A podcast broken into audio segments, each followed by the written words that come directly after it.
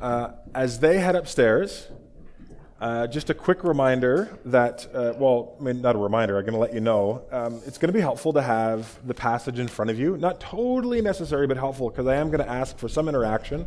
So if you have the handout notes, that's great. If you have your own Bible, you can turn to Luke chapter 1. There are Bibles at the back, just in between there and over there.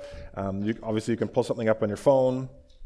And that's just going to be helpful to have something in front of you. So you can go over, and at the front, there are um, sermon handout notes.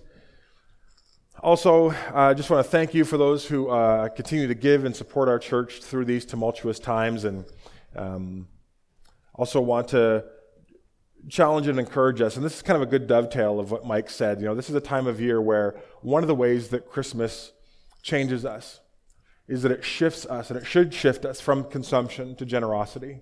And so I challenge you, even in these final sort of two weeks before the end of, of December, to look for a way that you can give a year end gift, maybe to our church, maybe to an adjacent ministry like the harbor, maybe to a ministry that is meaningful for you.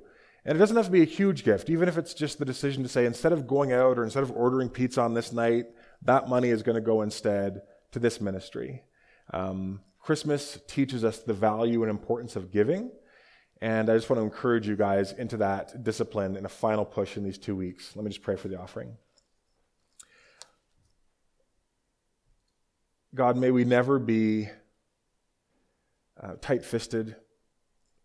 May we never be hesitant, fueled by fear, putting ourselves at the center of our priorities. And instead, give us eyes to see the opportunities to bless and serve those around us. Sometimes that comes through the giving of our time and talents, and sometimes through the giving of the finances that you've entrusted to us. Help us to steward those finances well and to be generous, especially this time of year, as a, as a kind of signpost of what you have done in, in your generosity towards us. Amen. Okay, so we're actually going to be studying a song this morning. Uh, of all the Christmas songs that you listen to and hear over and over and over and over and over again on the radio. Uh, this one doesn't get a lot of airtime, but it's one of, there's actually a few songs that happen around the Christmas story. And this is one of them, but it's one of the lesser studied ones. It might be familiar to some of you, um, but it's one that, you know, I've certainly never heard a, a message on. And uh, Christmas music is big in our house. I have noticed that generally speaking, for every two or three years, that Heather and I have been married and that we've had children, kind of the Christmas carol music creep keeps encroaching more into late November, mid November, 1201 after Halloween, it kind of starts. And so Christmas music and setting that mood and setting that atmosphere is really, really important to us. And yes, there are absolutely songs by the time I get to Christmas that I'm sick of. I don't know. Does anyone else have songs that even at this point they're like, if I don't hear that song again, I'm actually totally okay? Which one, Carrie? You can share. This is an open sharing time. Anything Mariah Carey, yes. I, when we came to the Kootenays, it was already big in Ontario. When we came to the Kootenays, I feel like they have like some kind of special agreement where Mariah Carey gets played every 30 minutes. Something uh, Christmas, yeah, for sure. So there are songs that, you know, just even if they start well, they, they kind of um, grind us down and they become annoying. But I hope that the song we're looking at this morning, it comes with a certain kind of freshness. We're going to be looking at a song that is sung by Jesus' mother, and it's called the Magnificat. And that's because the first word of this song in Latin is Magnificat. And so, if you've come from maybe a higher liturgy or Catholic background, this might be more know, known to you. But in sort of Protestant circles, it doesn't get a lot of airtime, which is really sad because there's a lot of depth here. Even if, when you read through it at first glance, it just seems like a generic, like, oh, like my heart praises God, awesome. I get to be the mother of God. That's sweet. There's a lot here that is powerfully relevant to us. I want to give you kind of a context for the story so far. So, Luke chapter 1, in the preceding verses, it opens with a story of Zechariah and Elizabeth, and it's kind of a mirroring of the Hannah story from 1 Samuel, where uh, Elizabeth and, uh, is barren, and they have an angel come and say, Hey, you're going to have a baby. He's going to be John the Baptist. He's going to be the forerunner of Jesus. He's going to kind of point the way to Jesus. They're like amazing. And then in the sixth month of Elizabeth's pregnancy, God sends the angel Gabriel to Mary to announce to Mary uh, his plans to use her to bring the Messiah into the world. So it's not on the screen, but I'm going to read you that exchange. So Elizabeth, six months pregnant, and then this is, then uh, um, Gabriel announces to Mary, and then at that time, Mary got ready, hurried to a town in the hill country of Judea, where she entered Zechariah's home and greeted Elizabeth. And when Elizabeth heard Mary greeting, the baby that was John the Baptist leapt in her womb. And Elizabeth was filled with the Holy Spirit. And in a loud voice, she proclaimed, Blessed are you among women, and blessed is the child you will bear. But why am I so favored that the mother of my Lord should come to me? As soon as the sound of your greeting reached my ears, the baby in my womb leapt for joy. Blessed is she who has believed that the Lord would, would fulfill his promises to her. And then, in the next verse, Mary, uh, kind of out of her heart, and out of her growing awareness of what God is doing in and through her, she breaks into this song. Beginning in verse 46, and Mary said, My soul glorifies the Lord, and my spirit rejoices in God my Savior. He has been mindful of the humble state of his servant. From now on, all generations will call me blessed, for the mighty one has done great things for me. Holy is his name. His mercy extends to those who fear him from generation to generation. He has performed mighty deeds with his arm. He has scattered those who are proud in their inmost thoughts. He has brought down rulers from their thrones, but has lifted up the humble. He has filled the hungry with good things, but has sent the rich away empty. He has helped his servant Israel, remembering to be merciful to Abraham and his descendants forever, just as he promised our ancestors. Mary stayed with Elizabeth for about three months and then returned home. Now, there's a lot in this passage. Even if at first glance it might leave us with the impression that this is simply a song of, of praise, Mary's song marks the first of four hymns or songs in Luke's birth narrative. So it's not, uh, not uncommon in sort of uh, pastor church circles to refer to this as like the first Christmas carol. This is the first song celebrating what God is doing in and through Christmas. And if you have the sermon notes, what I've done, just for, um, for those of you who want to compare it, is I've sort of placed Hannah's song or prayer from 1 Samuel chapter 2 beside it because there are some ways in which these line up. One of the really interesting things you notice in Scripture is that whenever God does something really significant and really powerful, often it's women giving voice to that in song. Miriam, the parting of the Red Sea, you know, you have Hannah, you have Mary. There's this pattern where when God does something big, it's often the women who are able to kind of see it and put it into theological articulation. And so these songs are really good. Some people have, you know, literally transposed these into worship songs, but they're really important to study. So what I'd like you to do is I'd like you to take just about 30 seconds and just in your Bible on the page, just read through verses 46 to 55 on your own again. And let's just, after that, I'm going to throw it open and we'll have some interaction around what you notice and how that might be challenging us. So just take about 30 seconds and read over it, taking note of one or two things.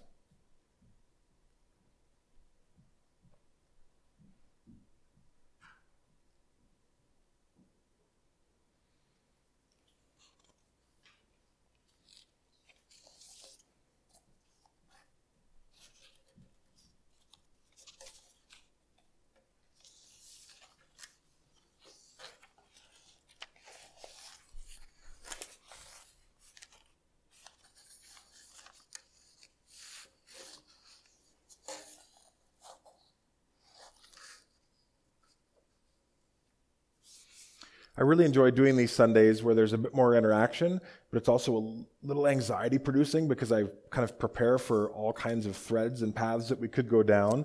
And so if I have to kind of flip through some of my notes here um, in response as we get going, uh, just thanks for your patience in advance.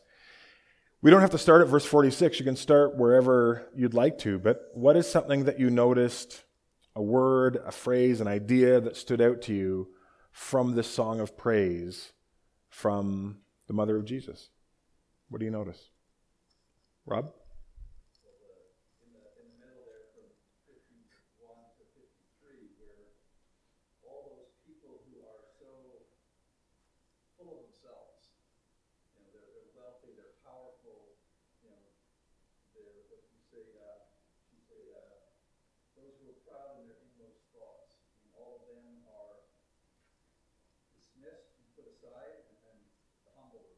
Mm-hmm. Yeah. And a lot of people will talk about verses 51, 52, 53 as being sort of the fulcrum. It's the major uh, part of the song. Uh, someone was just, for those of you who are listening online, someone was just drawing attention to verses 51, 52, 53, and this theme of God acting uh, against and bringing low those who have, uh, through all kinds of means, sought to bring themselves up, who live with pride and what he is doing is there's kind of an, an inversion of value where you have the powerful and the rich and the significant and those with status and have all, all the advantages and privileges and leverages. He's actually bringing them low and he's paying attention and lifting up those whom the world, um, I was going to say, looks at and sees as insignificant, but sometimes they don't even look at them. They're so insignificant, they're kind of off the radar, right? You, you, you you have that with Mary where she says, you know, the, the mighty one has done great things. And I can almost hear that pause, like, for me, like, for, like, I'm a nobody. I don't come from any uh, heritage or background that would entitle me to be, in a sense, the mother of God, to be trusted with this kind of responsibility. Yeah, we'll come back uh, there because there's actually a few things to parse out in between those verses. I don't know if other people want to comment or what are other parts of the song that you guys notice?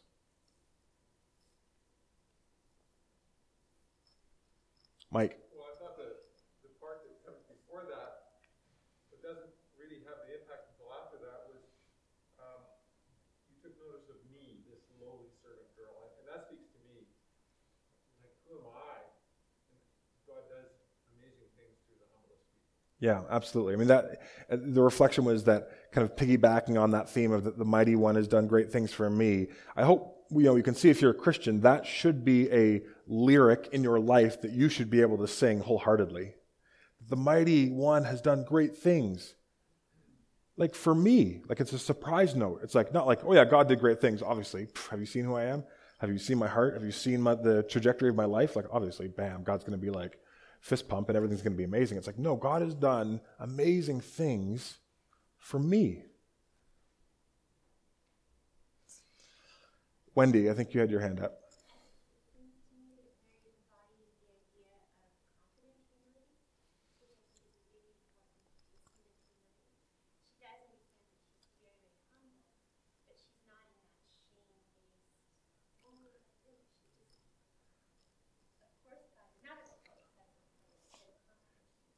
But there's a boldness. Yeah, the reflect, for those listening online, the, the comment was Mary sort of embodying this confident humility. So we can sometimes think of humility as thinking less of ourselves. Oh, I'm nothing. I'm, I'm worthless. I, I don't matter, right? And, and in some church cultures, that is synonymous with being humble. That's what a humble person looks like in some church cultures.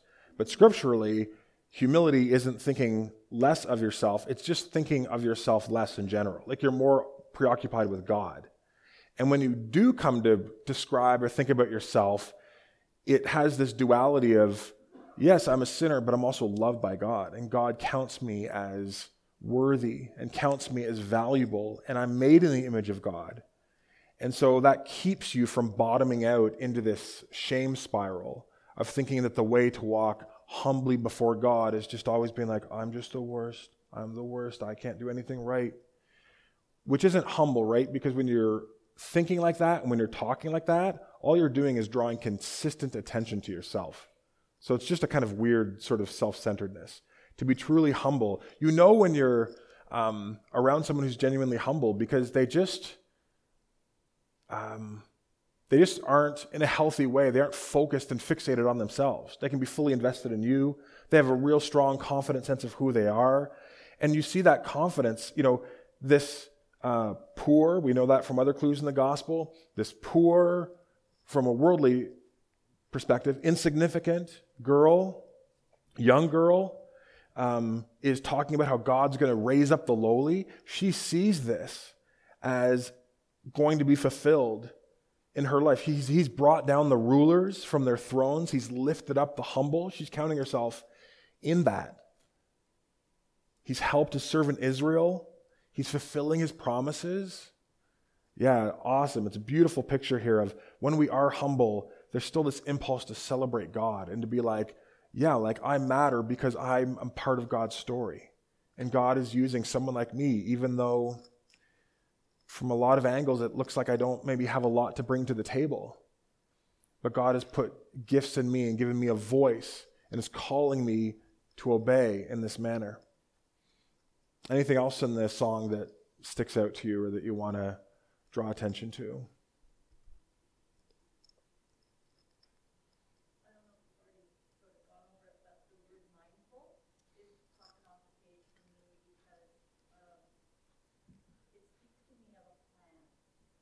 Sorry about. Oh, yeah, yeah.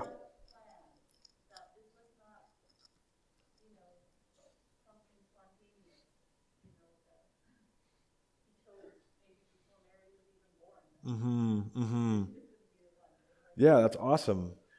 Yeah, verse 48, just for those listening online, just drawing attention to the fact that this word mindful, that God is mindful of Mary. And that speaks to a number of things, including God's overall plan. It sort of begins with God being mindful and it ends with Mary saying, like, yeah, like he's going to fulfill his promises that he's promised to Abraham and all our ancestors. Like, I'm part of a bigger story. I see it now. Like, you know, I always kind of knew it, but now I really see it.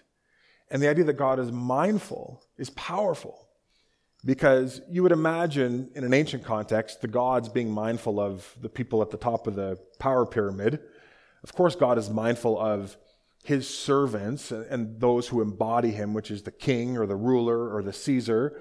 But for God to be mindful of someone that isn't on the radar of any of the cultural elites of the day, that says something about God. And again, that is something that we need to recognize that God is mindful of us. We're on God's radar individually. And that's part of the Christmas message, right? That God comes in the flesh for us and f- like for you in a very, very personal way. Maybe one more reflection if people want to share it, and then I'll. Yeah, Faith? Oh, nice. All generations will call me blessed. And how did that, or why did that stand out to you? Or was it just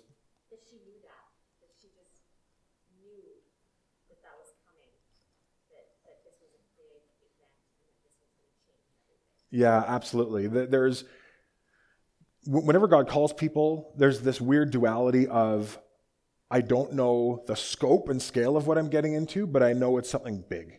And this is going to be a definitive line between like before and after. And that can happen in the before and after we come to Jesus, but it can also happen as, as God transitions us into new places, new opportunities in our lives. And you see Mary seeing through the eyes of faith. She doesn't see the full detailed outlay, blueprint of how the next number of decades are going to play out. Um, and we know that because when Jesus is older, she actually um, is concerned that he's lost his mind at one point in the Gospels. We read about that. And so she doesn't see all of the play uh, of the outplay, but she sees enough to say, "This, this is big, not just for me, but for um, not just all of Israel, but for every generation, like time moving forward. And that's true, right? I mean, our literal calendar, the way we mark time is before Jesus and with the birth of Jesus and after Jesus. Everything gets centered, just like these Advent candles, everything gets centered around Jesus. I think that's a really, really important insight. And she also calls God just to bring these together because I'm, I'm sensitive to the fact that if you were um, raised or exposed uh, to kind of Catholic theology and a Roman Catholic Church, there, there can be this um, weird um, movement from Mary's blessed to Mary is holy. And there can be kind of like a pseudo divinity thing attached to Mary, but she calls God in verse 47 my Savior. Like my Savior, not the Savior, like for other people, like mine. Even though she's humble, even though she's God fearing, even though she's relatively young, she still says, I need God. And she recognizes, though, that because of that surrender, because of that obedience, she's going to be called blessed. I am going to dovetail back into verses 51, 52, and 53 because for me, these point to three kind of revolutions. And Rob did a really good job of um, highlighting the heart of it, which is about those who think they're high being brought low, those who are humble um, and ignored by the world being brought up. But I want to extend that out and because it also connects with a lot of the reflections that you guys had. The first is in verse 51, she says, she talks about a, a moral revolution that Jesus is going to bring, that Christmas brings a moral revolution. She says that he scatters those who are proud in their inmost thoughts. I don't know if you've ever thought about the fact that it's actually impossible to understand and believe in the story of Christmas, that God Himself came to seek and save us, and be self righteous at the same time.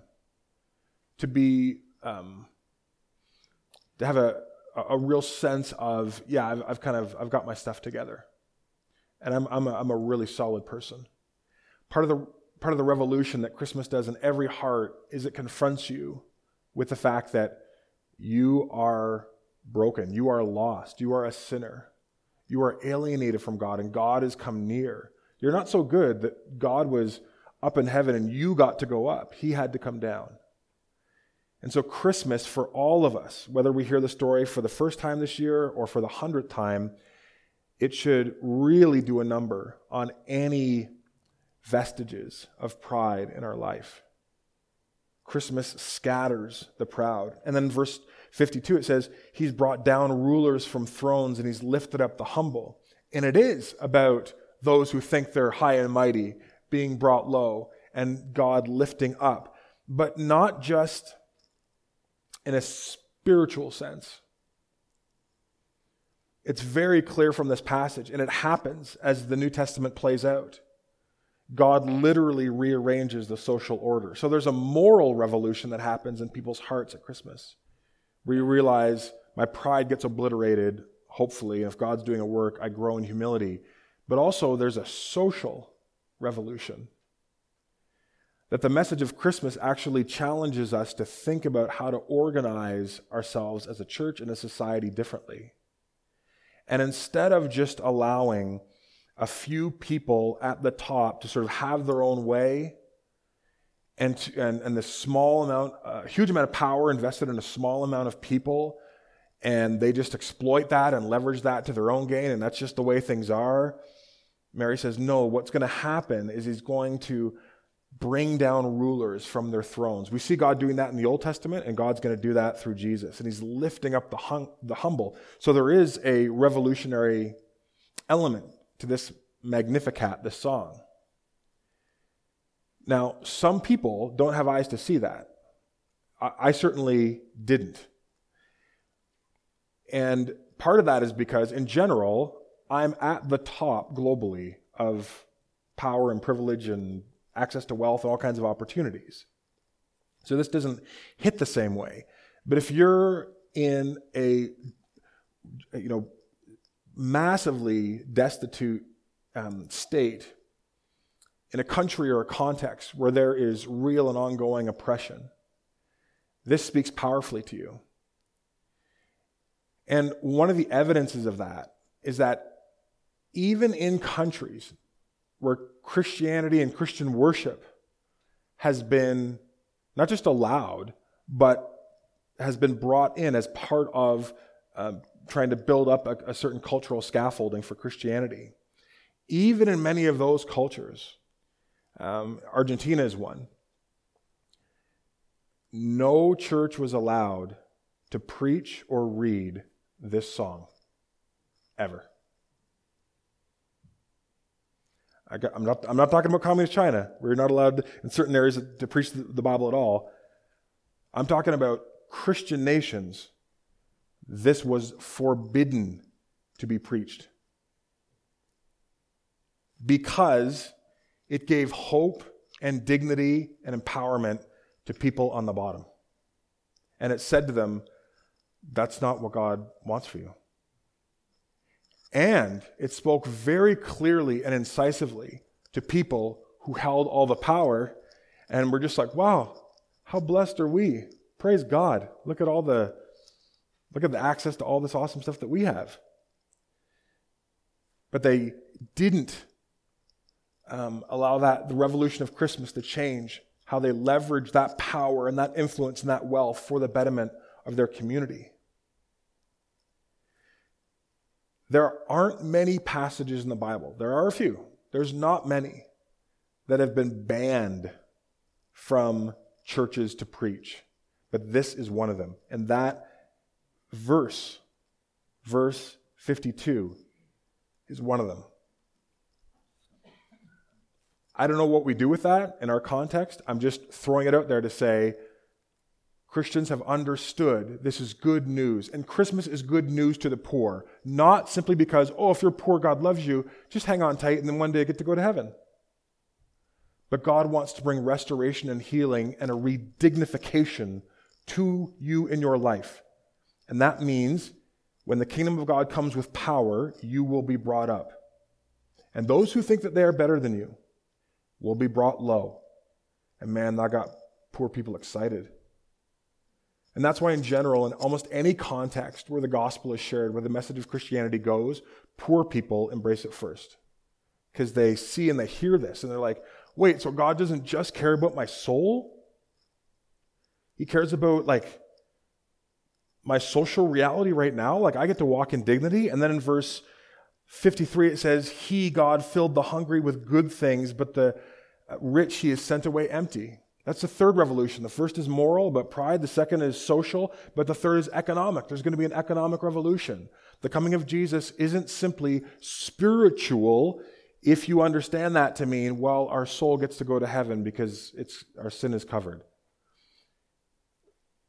Christmas is spiritual in the sense that it completely enfolds one's life and sets you on a new path holistically.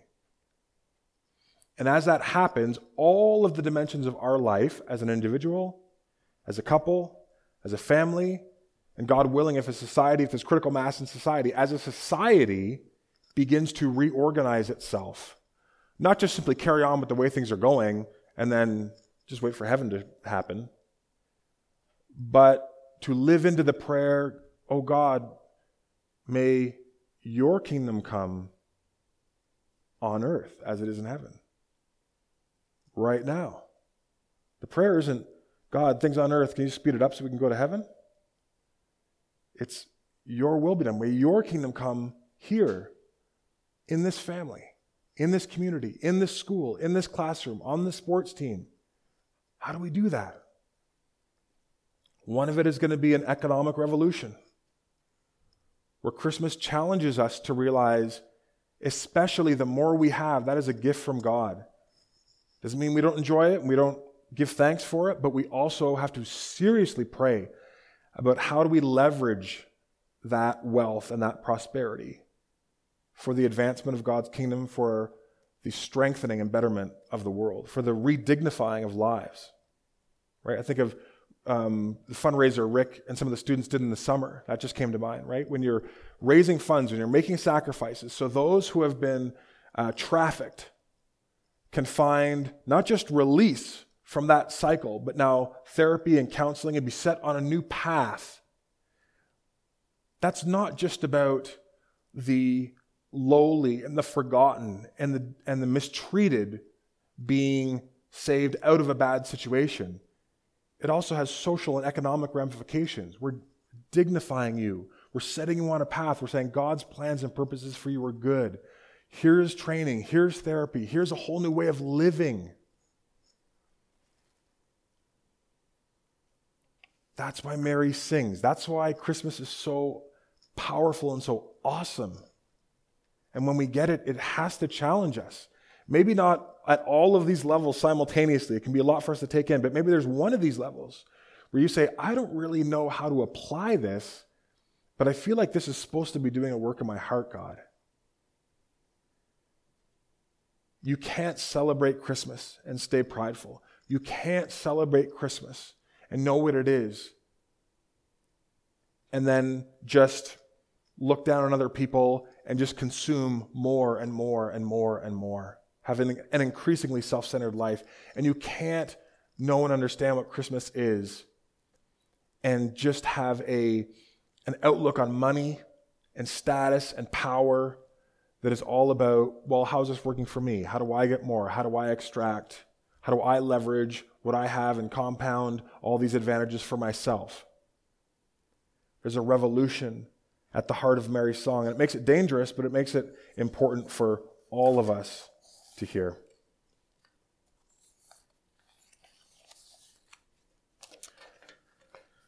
So, the revolutions in our heart that arise out of Christmas are the moral revolution. We move from pride to humility. It's a social revolution because he's going to invite some of us down and he's going to invite some of us up. And there's an economic revolution where we're invited into a life of generosity, where God, in a sense, says each says to each of us, How are you going to fill the hungry with good things? That is the power of Christmas. Christmas isn't amazing because it is a um, artificially um, constructed, uh, sentimental constellation of songs and, and well wishes that uh, just kind of tip the scales and make us go, oh, I'll give like 50 bucks to the Salvation Army. It's not about do goodism, it's a revelation of who God was and is and what he is setting out to do and how that rearranges things. It, ha- it has to rearrange things at the level of each of our hearts and our lives and our society and the world. And when you begin to see that and when you live into it, then there is both comfort and deep joy. Let's pray. God, man, this is a, this is a wild, crazy song, and it seems pretty safe and benign at first pass, but the more you think about its themes, it's, uh, it's really challenging. I pray that through your Spirit, you would do a work into every heart here so that the power of this song and what it speaks to and what it invites us into would not be lost on us, God. Use it to prepare us as we move towards Christmas. Amen. I invite you to stand for